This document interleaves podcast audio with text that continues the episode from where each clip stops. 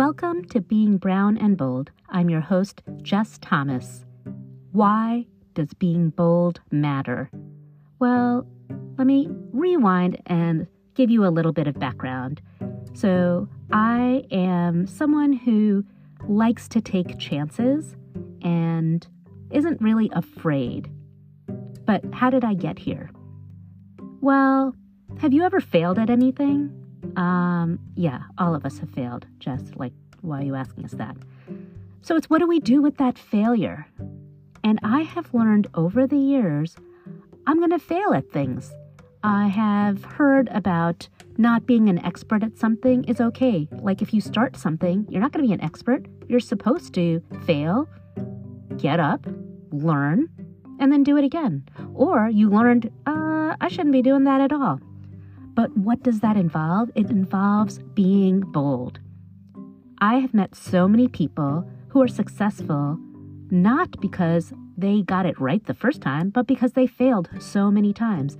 But they were bold, they took the chance, and they made choices. And so that's what this is all about.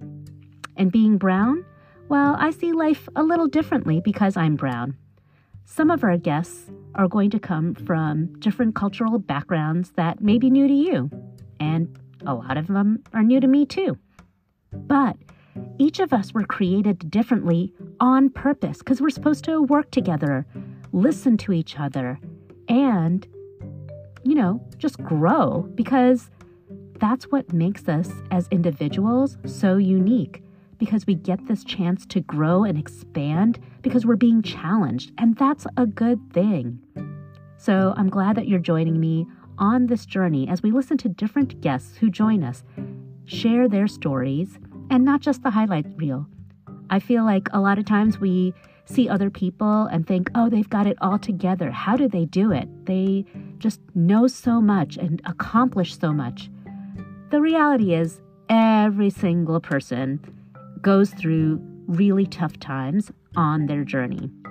So I want you to hear their stories of how they persevered, how they overcame, how they took the chance to be bold, and at some point it worked out.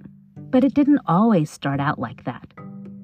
So I'm glad that you're going to join us, and I recommend that as you are either in your car or you're taking a walk, or maybe you actually get to have a breather and you sit down and you sip on something yummy. We're going to share about what are the yummy things we're sipping on.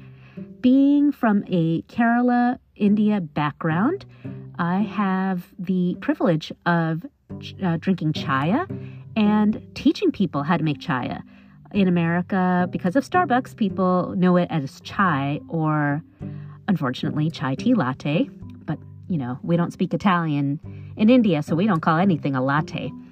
But I can um, appreciate people liking their beverages for what they are. So it's okay if you like a chai tea latte, as long as you know it's not what all Indians drink. Those are different beverages, but we can talk about that in another episode. And I'm to uh, share about different ways that we have all experienced our worldview because of our uh, faith background. Um, what informs us? Because we're all spiritual beings. I come from an Indian Christian background, which is way different than so many people. So I see things differently. And I know that a lot of our guests, they are informed by their spiritual background as well. So I'm excited to hear about how they um, see things because of that, what informs them. And I also am excited to hear about the projects that they're doing because I learn from those things. The way that I live today is completely different than two years ago because of the things that I've learned and seen and the ways that I've grown and the ways it draws me um, closer to the people around me and my community. So, a little bit more about me. I currently do a lot of things, actually. I work for a nonprofit, it's called Christian Community Health Fellowship, and it is an organization that is committed to being uh, in underserved communities, especially those experiencing poverty. And I help medical students, healthcare students, um, find that if their faith is informing them to um, serve in these type of missional places. I help them find experiences to grow in their Christian faith as well as in their serving. But I also have a whole culinary side to life, and that is an amazing story. I did not know how to cook until I was in my 20s, and really the main reason was to feed my family. But also, we were involved with college students at our church, and the way to a college student's heart is through food. We live in a rural community where there are hardly any restaurants except fast food, and it's a food desert. So the grocery stores are not having high quality fruits and vegetables here either. And so I had to learn how to be resourceful to cook food that was delicious and fed a lot of people. And that's how I learned how to cook. So if any of you have seen my cooking page and are like, wow, she knows how to cook amazingly, oh, no, no, no. this took many, many years.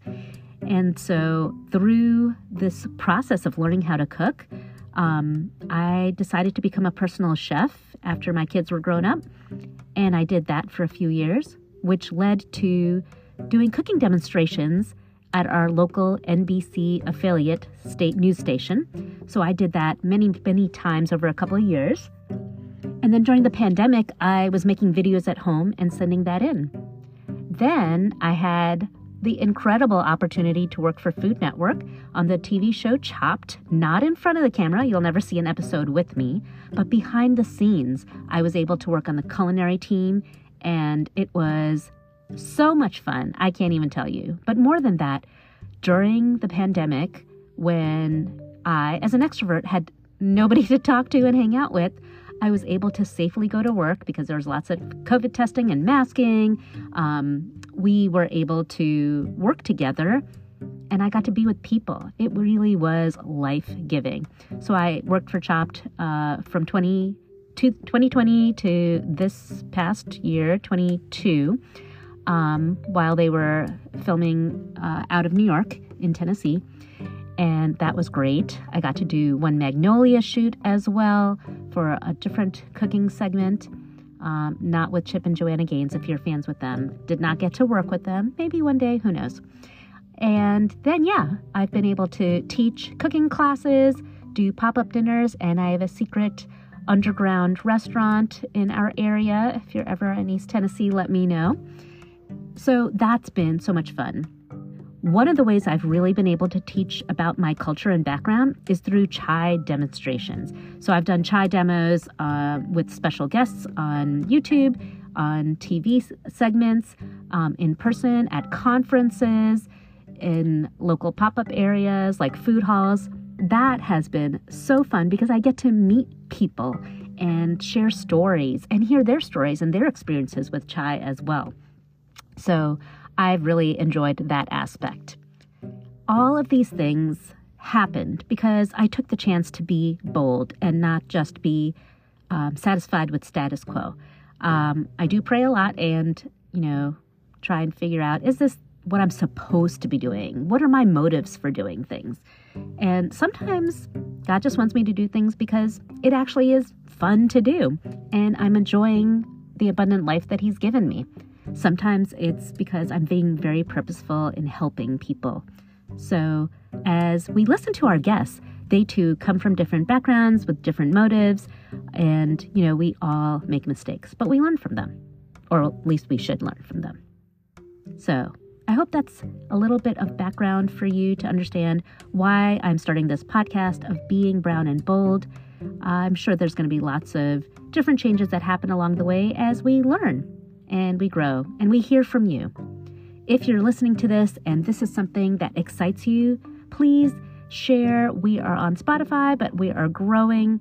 Let people know about the podcast and rate it and yeah, let's let's share the love. Let's spread it around because what the world needs now more than ever is love. But we can't really truly love each other unless we really know each other.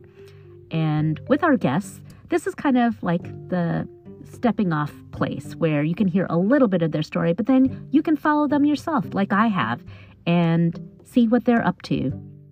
Thank you for joining me on being bold, being brown, being courageous, and being on this journey. I'm so thankful for you. We'll see you soon.